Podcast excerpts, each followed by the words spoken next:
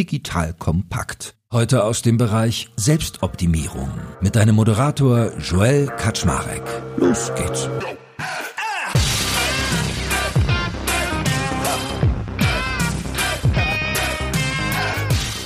Hallo Leute, mein Name ist Jörg Kaczmarek. Ich bin der Geschäftsführer von Digital Compact und heute leisten wir mal wieder ein bisschen Transparenzarbeit rund um unseren Business Club Makers und Shakers. Weil was ich feststelle ist, ganz viele Leute haben gar nicht so eine Vorstellung davon, was macht ihr da eigentlich? Ist es wirklich nur ein Club? Klammern, nein, ist es nicht. Man lernt auch ganz, ganz viel. Aber B, was sind da für Leute drin? C, was nehme ich da eigentlich draus mit? Also all diese Dinge. Und deswegen habe ich mir heute ein sehr geschätztes Mitglied gesucht, den ihr da draußen vielleicht auch schon kennt, denn er war bei uns sogar schon mal Gast im Podcast und zwar den lieben Andreas Maurer. Andreas hat mit Keep Local eine Plattform für lokale digitale Gutscheine. Das solltet ihr euch dringend mal anhören, wie die funktioniert. Das hört ihr, wie gesagt, im Podcast. Und ich habe den lieben Andreas gefragt, ob er sich heute mal 10 Minuten Zeit nimmt, mit mir mal redet. Was ist er eigentlich für ein Typ? Wie ist er dazugekommen? Aber vor allem, was lernt er so im Club? Weil darum geht es in dem Club, Learnings zu machen, die einen selber weiterbringen. Von daher lieben Dank, dass du nochmal da bist, lieber Andreas, und moin moin. Ja, hi. Ich freue mich wieder dabei zu sein.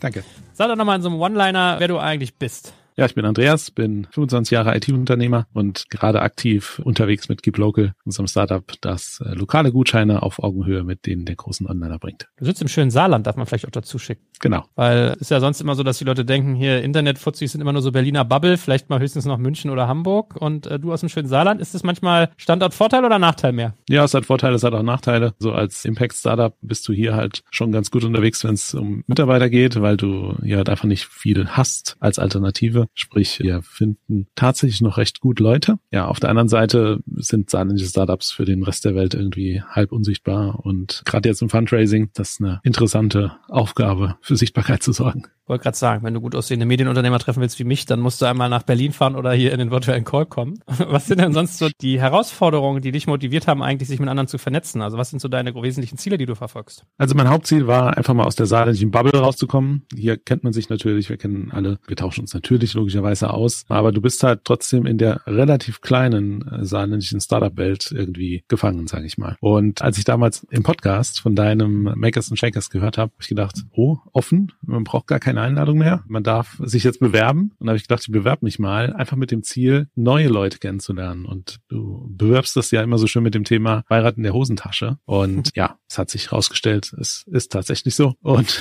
deswegen bin ich andauernd hier, nehme mir ganz viel mit von Sessions, stelle alle möglichen Fragen immer wieder in das Tool rein und ja, krieg immer qualifizierte Antworten. Jetzt kommt ein kleiner Werbespot. Aufgepasst! Heute habe ich etwas Besonderes für dich. Spendit. Der Benefits-Anbieter aus München hat sich nämlich vorgenommen, Benefits für Arbeitgeber und Arbeitnehmende so attraktiv wie möglich zu machen und die Teammotivation auf ein neues Level zu heben. Dabei will Spendit vor allem eins: Benefits für alle zugänglich und demokratisch gestalten. Egal ob in großen oder kleinen Unternehmen, ob in der Stadt oder in ländlicheren Regionen, ob für Mitarbeitende im Tag- oder Nachtdienst, Mitarbeiter-Benefits von Spendit sind enorm flexibel und unabhängig von Ort und Zeit. Und mit Produkten wie der Spendit Card, Lunchit und Mobility bringt Spendit frischen Wind in die Welt der Mitarbeiterleistungen und setzt auf digitale Lösungen statt Papiergutscheine. Das Spannende für Arbeitgeber und Mitarbeitende, die Benefits sind steueroptimiert. Das bedeutet nicht nur echte Einsparungen für dein Unternehmen und den Lohnnebenkosten, sondern auch mehr Netto vom Brutto für deine Mitarbeitenden. Das sind Gehaltsextras, die deine Mitarbeitenden wirklich brauchen und schätzen werden. Also, wenn du auch die Mitarbeiterbindung in deinem Unternehmen stärken willst, dann schau unbedingt mal bei digitalkompakt.de slash spendet vorbei und hinterlasse einen Gruß von mir. Und wie immer findest du alle Infos auch auf unserer Sponsorenseite unter digitalkompakt.de slash Sponsoren. Werbung Ende.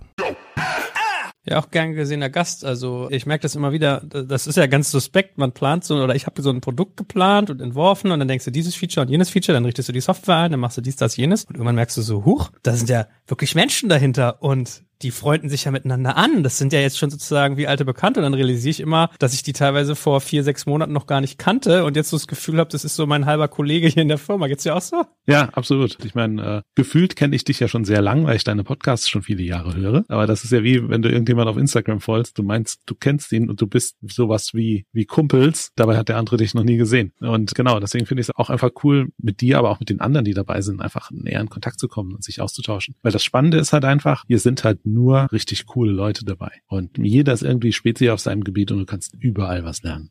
Äh, und ich sage mal vorher, ich will ja nicht hier nur so Eigenwerbung machen, also freue ich mich, wenn die Leute das auch äh, mitnehmen, dass es hier cool ist, was wir tun. Vor allem geht es mir nur darum, auch Wissen zu vermitteln. Und deswegen mal so an dich gefragt, wenn du jetzt mal so Learnings, wenn wir mal aufarbeiten, von auf das auch andere Leute sich noch weiterentwickeln können, was waren so die, die Top 3, Top 5 Dinge, die du bisher so mitgenommen hast? Ich will es nicht nach Top sortieren, aber es sind halt wirklich viele, viele Themen. Angefangen von dem ganzen Thema LinkedIn, wie man dort seine eigene Marke aufbaut und so weiter mit der Paula, die da einfach eine wahnsinnige Expertise vermitteln kann. Dann gibt's aber auch diese mega coole Problem-Solver-Session mit Gunnar, der einem da wahnsinnig viel hilft. Gunnar Lott und der zweite ist Robert der Robert, Buttmeier. Wo man einfach mit irgendeinem Problem kommen kann und die zwei und du überlegen dann, wie könnte man das Problem lösen. Das ist einfach total wertvoll. Was auch ein super spannendes Thema ist, das ganze Thema Leadership, Kulturaufbau und was eben alles dazugehört, was man so in seinem Startup-CEO-Leben ja an einzelnen Schritten mitnehmen muss. Also du lernst wirklich super duper viel und ich bin echt dankbar dabei zu sein.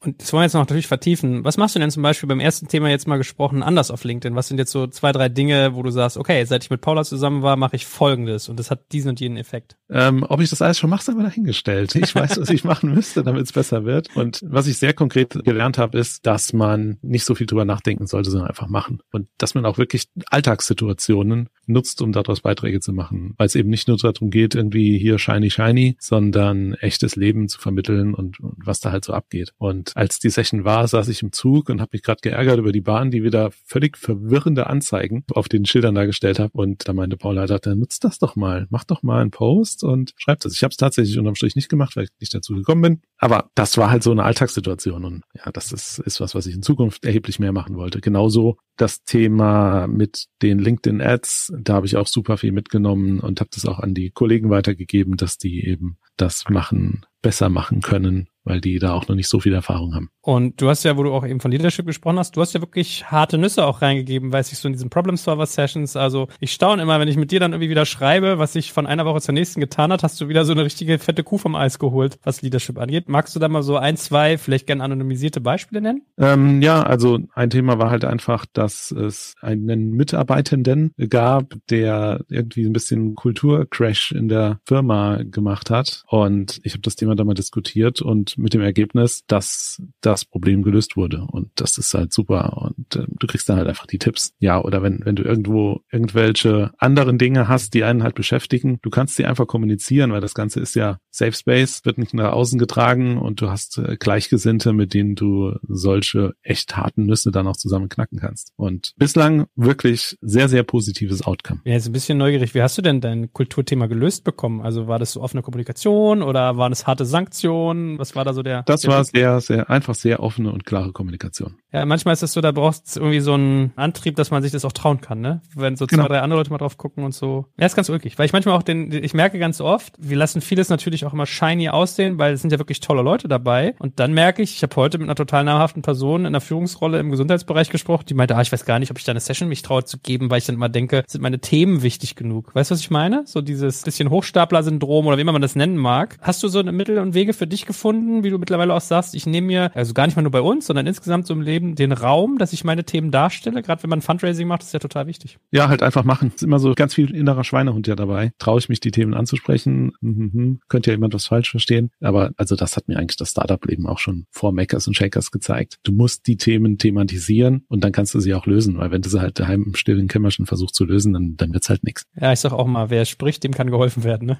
Genau.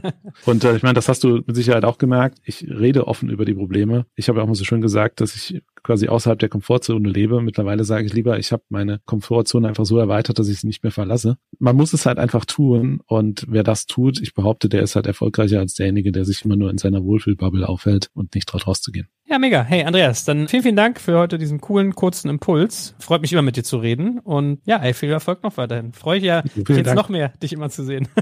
Jawohl. Bis bald. Ciao.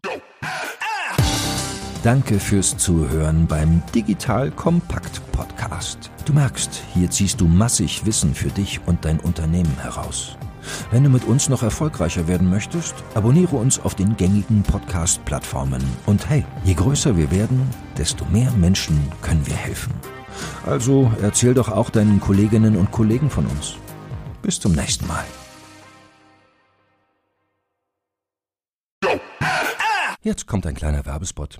Aufgepasst! Heute gibt's Werbung in eigener Sache. Wir wollen dich nämlich besser kennenlernen, weil viele hören Woche für Woche unseren Podcast und dabei wissen wir gar nicht immer, wer genau diese Leute sind. Und natürlich wollen wir ja aber wissen, wer du bist, um unseren Inhalt auch an deinen Interessen ausrichten zu können. Und um das zu ändern, habe ich eine Umfrage vorbereitet. Dort kannst du uns erzählen, wer du bist und wofür du dich interessierst. Und was du davon hast, naja, ich meine, je besser wir dich kennen, desto besser können wir unseren Podcast an deine Bedürfnisse anpassen. Und dann spreche ich auch keine Werbung mehr für Penispuppen und Online-Casinos ein, wo dich womöglich ganz andere Dinge interessieren. Nein, kleiner Spaß und trotzdem. Du tauschst fünf bis zehn Minuten deiner Zeit gegen viele Stunden noch bessere Unterhaltung und Tiefenwissen in der Digitalwirtschaft. Klingt für mich nach einer Win-Win-Situation und geh doch also daher mal auf die Seite digitalkompakt.de slash Umfrage. Fülle diese nach bestem Wissen und Gewissen aus und freue dich in Zukunft auf noch besseren Content auf Digital Kompakt. Ende der Werbung.